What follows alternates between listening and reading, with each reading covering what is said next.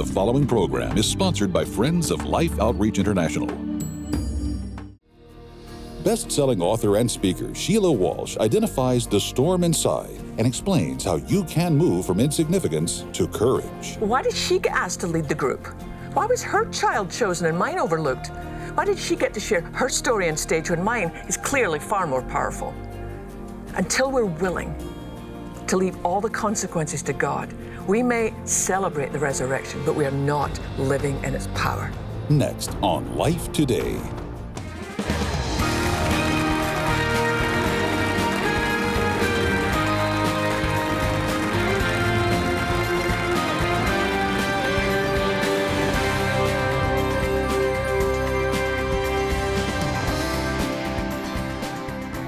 Hi, I'm Sheila Walsh, and welcome to Wednesdays in the Word. I'm so grateful that you've taken time to stop by and spend some time with us. And uh, you know, you see me, one person out here, but there's a whole bunch of us. And our prayer is that, that you would understand, perhaps at a depth you've never understood before, how much you're loved by God. You know, we live in a world where there's so many confusing things being said all the time. It seems like there's a new level of, of hatred and vitriol, whether it's on the news or just, you know, on social media. But in the midst of all of that, I want you to remember there's never a moment when God doesn't love you, when God doesn't see you, that He is for you. And it's one of the reasons that on this next few shows, we're going to talk about some of the issues that faces every single day. In fact, it's, it's why I wrote The Storm Inside, to look at some of the issues that as women we deal with, things like, like shame, fear, um, insecurity or feeling as if you're just insignificant, with disappointment, with regret, heartache. One of the biggest things I think can cripple the church unforgiveness, despair, and something we don't talk much about, but rage, you know, when you just have anger inside. And just as physical storms throw up trash on the shoreline, emotional and spiritual storms that we walk through as women also throw up trash but on the shoreline of our hearts. I think they show us what we actually believe, as opposed to what we wish we believed, or maybe even what we thought we believe. I don't know what the issues are that you're battling with right now. But when you combine those very human emotions with the fact that our enemy, Satan, is a liar and an accuser of God's children, if we don't stop, if we don't pause and remember who and whose we are, then when those emotional waves hit us, you know, it's so easy just to get pulled under. Well, one of the most powerful stories in God's Word that illustrates the thing I want to talk about today, and that's moving from insignificance, you know, feeling like there's nothing you can do, that God doesn't see you. You know, I want to talk about how we move from insignificance to courage. And I don't think there's any story in God's Word that illustrates that better than the story of Esther. I'm sure many of you know the basics of her story, so I'll spend just a few moments giving a brief overview, then spend most of our time together on three powerful truths that run through Esther's story. If you like to take notes, you might want to write these down. Okay, truth number one we have an enemy who is hell bent on destroying us. Truth number two when a seemingly insignificant woman surrenders to God, She's transformed from a helpless victim to a courageous overcomer. And three, the greatest of all, we have a Savior who chose to become earthbound to deliver us. So let's quickly refresh our memories on the basics of Esther's story. She was a young Jewish orphan who, after the death of her parents, had been taken in by her older cousin Mordecai, and he raised her as if she was his very own daughter. They lived in Persia, which is modern day Iran. You may remember that almost 600 years before the birth of Christ, the Jewish people had been carried off to Babylon. Many of them had been allowed and chose to return to Jerusalem, but like Mordecai and Esther, some decided to stay. Well, when we meet Esther, King Xerxes was in power. It's hard for me to actually adequately put into words just how powerful this man was. He ruled over 127 provinces from India to Ethiopia. It was the largest empire in human history up until that point. I mean, it took in part of India, Pakistan, Afghanistan, Iraq, Iran, Turkey, Syria, Jordan, Egypt, and Israel, which will be hugely significant. Well, we read in chapter one that this king invited all the governors of his provinces, his army, anyone who was anyone, to a party that lasted six months. That's not a party, that's spring and summer. Well, at the end of that, he threw a seven day bash for everyone in the capital city. And it was on the seventh day that he made a very stupid, drunken decision. Having displayed everything he owned, there was only one thing left his wife, Queen Vashti. So he sent his attendants to ask the queen to appear before this drunken crowd so that all the men might see how beautiful she was. Well, I mean, that sounds humiliating enough to you and me, but to a Persian queen, it was unspeakable affront. You see, no commoner was supposed to be able to look at the women of the royal court. They even traveled in closed carriages. No one but the king and the Queen's attendants were supposed to ever have been able to look at her face. Well, now he's asking her to appear in front of a brawling horde of drunks at a party for the entire city. Complete humiliation. And bravely, she says no. I mean, that had to take courage. To refuse the command of not only her husband, but also the most, the most powerful king the world has ever known, and not only that, when he's drunk. Well, as you can imagine, he's furious that she defied him, and of course, humiliated in front of his guests. So he turns to his seven advisors and asks them what he should do. Wise advisors would have helped him simmer down and sober up. But those he confided in only escalated the situation. Let me ask you a question. When you've been hurt, deeply wounded, or offended, who do you talk to? Do you talk to those who will get mad with you and fan the flame? Or do you talk to those who will help you remember who you are in Christ? In those moments, girls, we need to choose wisely. Well, Xerxes' advisors made the situation much worse. They suggested that he just got rid of his wife, which he did. I wonder what he thought when he sobered up. His wife had shown more character than he had, but it was too late. He'd made a decree and he could not go back on it because the king's edict in that day is irrevocable. We even read about that in Daniel says in the evening the men went together to the king and said, "Your majesty, you know that according to the law of the Medes and the Persians, no law that the king signs can be changed." Gosh, what a foolish man to have so much power and so little wisdom. Well, that's when his advisors set the stage for us to meet Esther. So the king is now lonely. So they suggest that officers in all 127 provinces are appointed to find the most beautiful young virgins and have them sent to the palace. And so young Esther, just a teenage girl, is rounded up like a stray dog. How terrifying. There's nothing Mordecai can do, but he advises Esther to hide the fact she's a Jew. For a year before the girls are sent in one by one to sleep with this king, they go through the most ridiculously lavish beauty treatments. Six months soaking in oil of myrrh, six months in other spices. Be truly well baked by that point. When you think about it, it's almost like Esther was caught up in the very first recorded episode of The Bachelor, and she got the only rose because Esther is the one he chose to become queen. But there's one little incident to note before we move on. Look at Esther chapter 2. This is what it says. One day, as Mordecai was on duty at the king's gate, two of the king's eunuchs, Bigthana and Teresh, who were guards at the door of the king's private quarters, became angry at King Xerxes and plotted to assassinate him. But Mordecai heard about the plot and gave the information to Queen Esther. She then told the king about it and gave Mordecai credit for the report. When an investigation was made and Mordecai's story was found to be true, the two men were impaled on a sharpened pole. And this was all recorded in the book of the history of King Xerxes' reign. Now, that might seem like a bizarre side story, but it will have huge significance later on.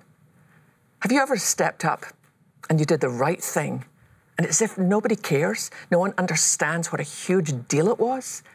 Life may seem to go on as normal, but let me tell you something God misses nothing.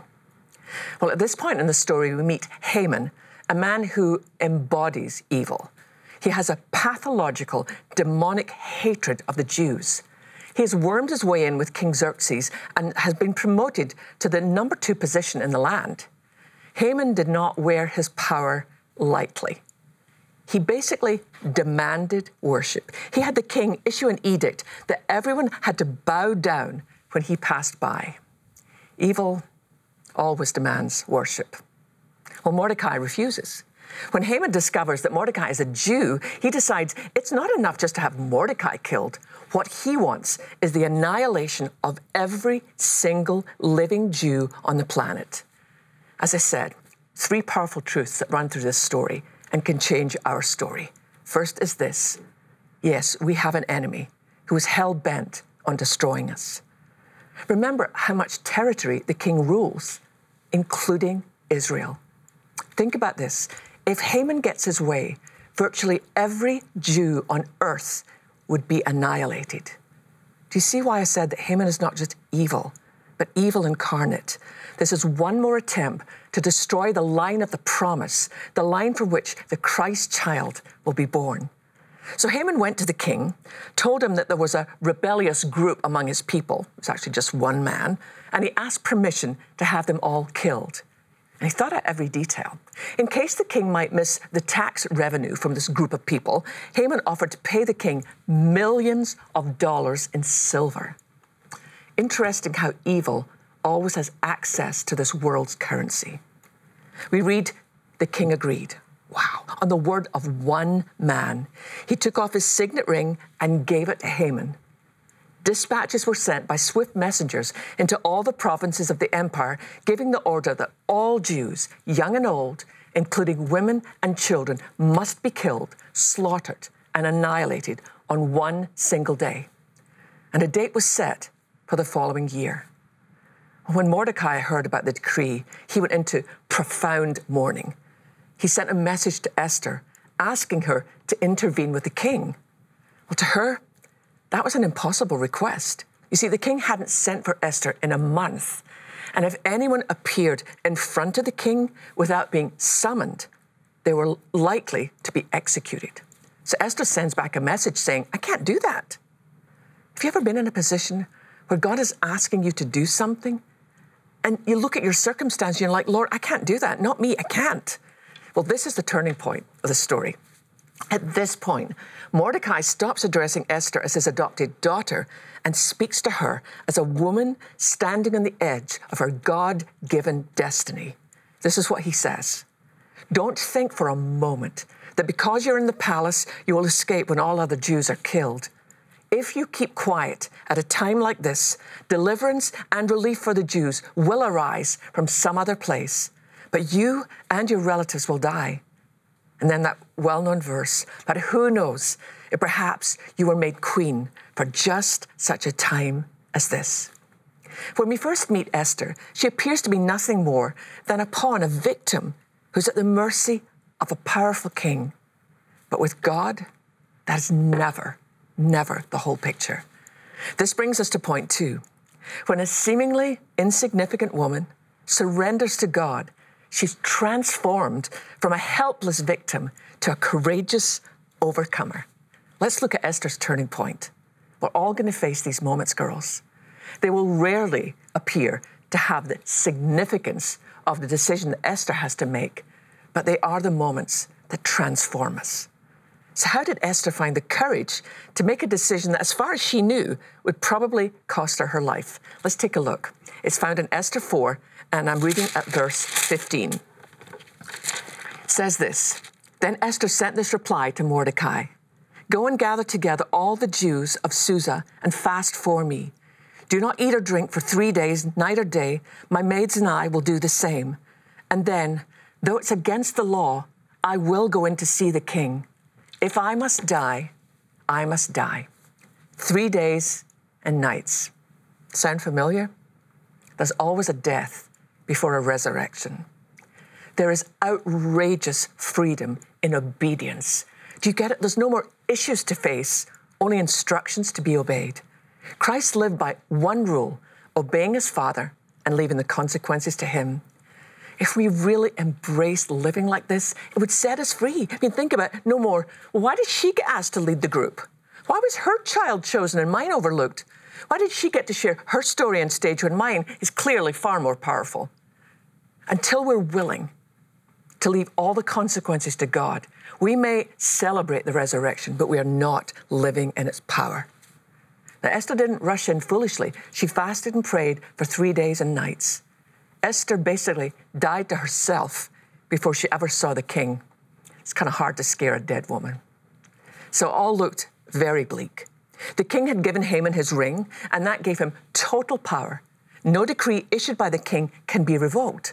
All the powers of hell are coming down on the children of God. So we come to point three. We have a Savior who became earthbound to deliver us. No matter how dastardly the enemy's plan is, God is always a few moves ahead. Before we even meet Haman, two events have lined up with the purpose of God. Number one, Esther is in position. Did, God want an innocent young teenage girl thrust into the palace and the bed of an egotistical king? Absolutely not. Did God want some of the devastating things that have happened to you to happen? No. But even when our circumstances are evil, God is bigger than our circumstances. Do you remember the event we noted in Esther 2 that seemed insignificant when Mordecai saved the life of the king? It's going to be a game changer. Here's why. Have you ever done something that really mattered and no one gave you credit at the time, as if nobody noticed? Well, trust God. He misses nothing. That very selfless, passed over act will play a role in your deliverance. So let's set the stage. Esther, a woman dead to herself, alive to God, approaches the king and he extends his scepter, welcoming her in. So we read in Esther 5, it says that the king asked her, What do you want, Queen Esther? What's your request? I'll give it to you. You want half the kingdom? It's yours. And Esther said this If it please the king, let the king and Haman come today for a banquet I've prepared. The king turned to his attendants and said, Tell Haman, come quickly to a banquet as Esther has requested. So the king and Haman went to Esther's banquet. Haman has no idea he's been set up. Evil always oversteps the mark. After the meal, Haman went home and boasted about the queen's favor, and not only in that, he'd been invited back tomorrow for round two. But his evil is burning with more intensity. He asked his wife, How can I even enjoy a meal knowing that that Jew is still alive? So his wife said to him, Why don't you build a gallows? Get to the king early tomorrow morning, have Mordecai hung before dinner, then you can enjoy your meal. Sometimes God calls on us to have courage and sometimes we don't even know the evil that's being plotted behind our backs, but God does. Esther has no way of knowing that before she's able to hold her second meal, where she intends to reveal to the king how evil Haman is, her beloved and godly father will be dead. At this point, at least for Mordecai, all is lost, but for God.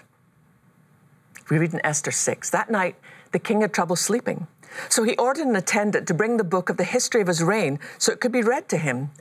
In those records, he discovered an account of how Mordecai had exposed the plot of Bigthana and Teresh, two of the eunuchs who guarded the door to the king's private quarters.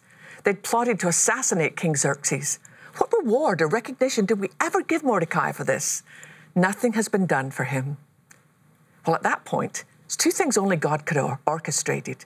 The king couldn't sleep. He gave orders for the book to be read to him. And at that moment, he hears Haman outside the door. And so he invites him in and says, What should be done for a man that's done so much for me? And Haman says, You should give him everything. Give him your horse, give him a carriage, ride him through the city. Because he thinks, he thinks that the king's talking about him. And, and the king said, Great, let's do that. And so he has to. And that night at the second dinner, Esther is able to reveal the reason I'm here is because Haman wants all the Jews killed, and I'm one of them. When the king realizes how evil this man is. He has him hung on the very gallows that Haman had built for Mordecai. Amazing story of deliverance. But that's the God that we serve. The God that we serve is working on our behalf. He wants us to know that in His eyes, we have great significance. But even when we don't know what's been plotted behind our back, God does. Even when He seems hidden, He's at work. God is at work for you right now to deliver His people one of the things that I think is the greatest privilege we have as His people is realize that not only does Christ give us significance, but his eyes see all around the world. And he sees those who right now are longing to know that there's somebody who cares for them, somebody who knows that they exist, somebody who hears their cry. And the great thing is, you and I get the opportunity not just to hear their cry, but to be the answer to their prayer. Would you watch this with me? Okay, so she's going to take us, and we'll get to see with our own eyes the kind of water that is her only choice to give her children. Oh my gosh. This is what she comes to. I mean, this water is filthy. You know, I noticed the mom, she, she kind of tried to like clear it as if somehow that would get rid of the germs or would get rid of the disease. But I mean, you can see this water is, I mean, it's absolutely filthy. I mean, look at what she's pouring in here. And this is all they have. And I asked them, Are you, do you drink this? And she said, Yeah, we just, we wait till the mud settles and then we drink it. And so that's why so many children in these villages are dying because there's so much disease in this water. And that's why water for life literally means that. When we put up a well in a village, we give life to the whole village for their whole life. And the need is urgent and the need is now. Will you please stand with us? Will you help us to give life to children who otherwise are drinking this and dying?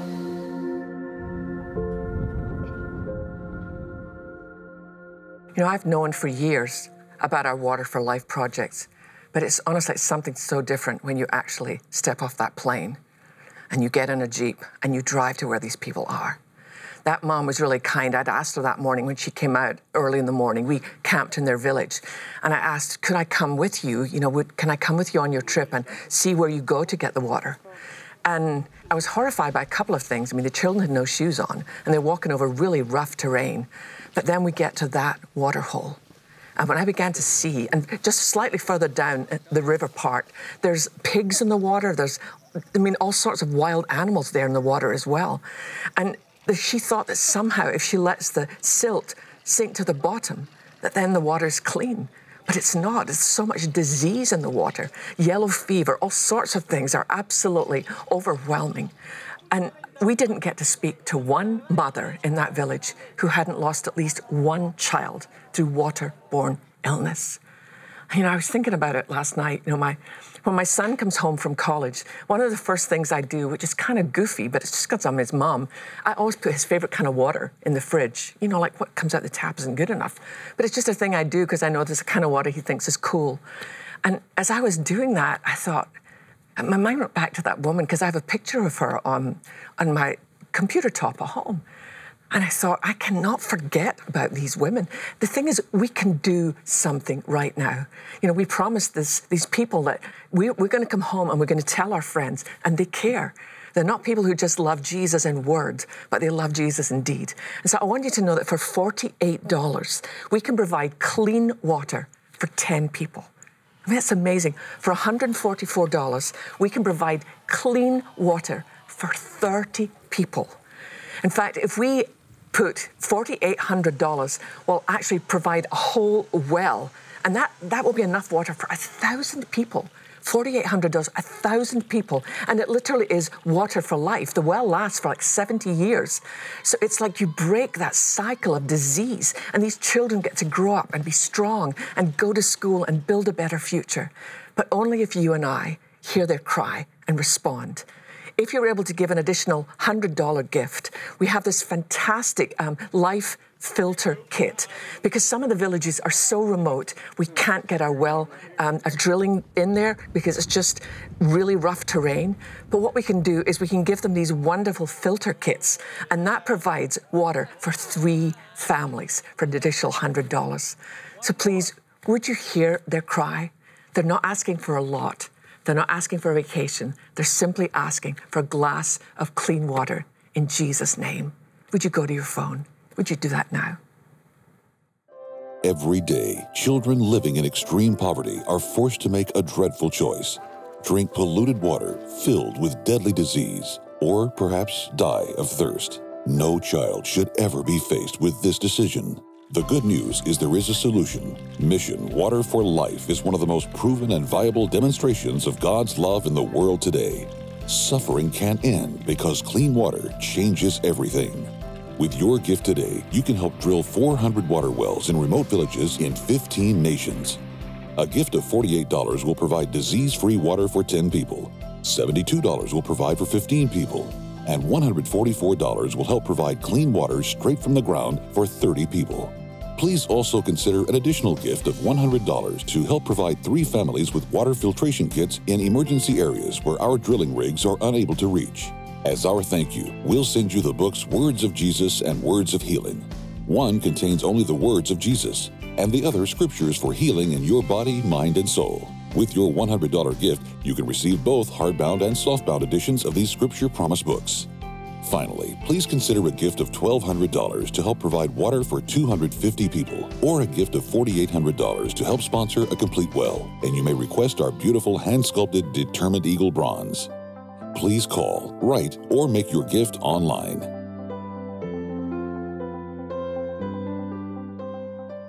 Thank you so much. If the lines are busy, please persevere, jot the number down, and keep trying again. Because if we all do something, we can literally change the face of Africa. That's our commitment. We want to see so many new water wells built this year. Um, and for any gift that you send in, we'll be happy to send you the Storm Inside with some of the teaching. We have some other wonderful gifts to give you as well. And I know that you don't do it for that. I know you don't do it for that, but it's our joy to be able to put something in your hand and, and just remind you of how grateful we are. So, together, you and I can not only bring physical water, but so often that opens the door to be able to bring the water of life, who we know as Jesus Christ. Thanks so much for being with us on Wednesdays of the Word. I'm Sheila Walsh. See you next time.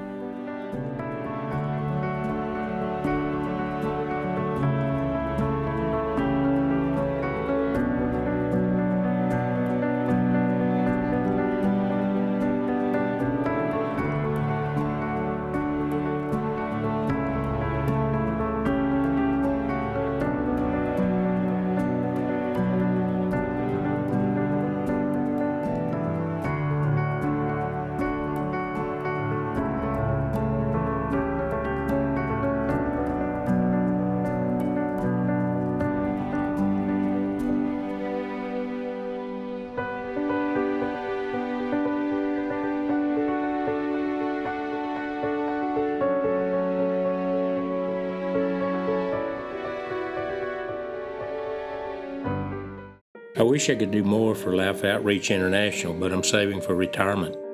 We have a plan that can help you do both. Contact Life Planning Services today. What do you do when your life doesn't look like you thought it would? Looking back at missteps and unexpected events, Crystal Evans Hurst knows that God still has plans for you. Life Today is made possible by the supporters of Life Outreach International. Your gift will be used exclusively for the exempt purposes of life. The ministry features specific outreaches as examples of the programs it supports and conducts. Gifts are considered to be without restriction as to use unless explicitly stipulated by the donor. The ministry is a member of the ECFA.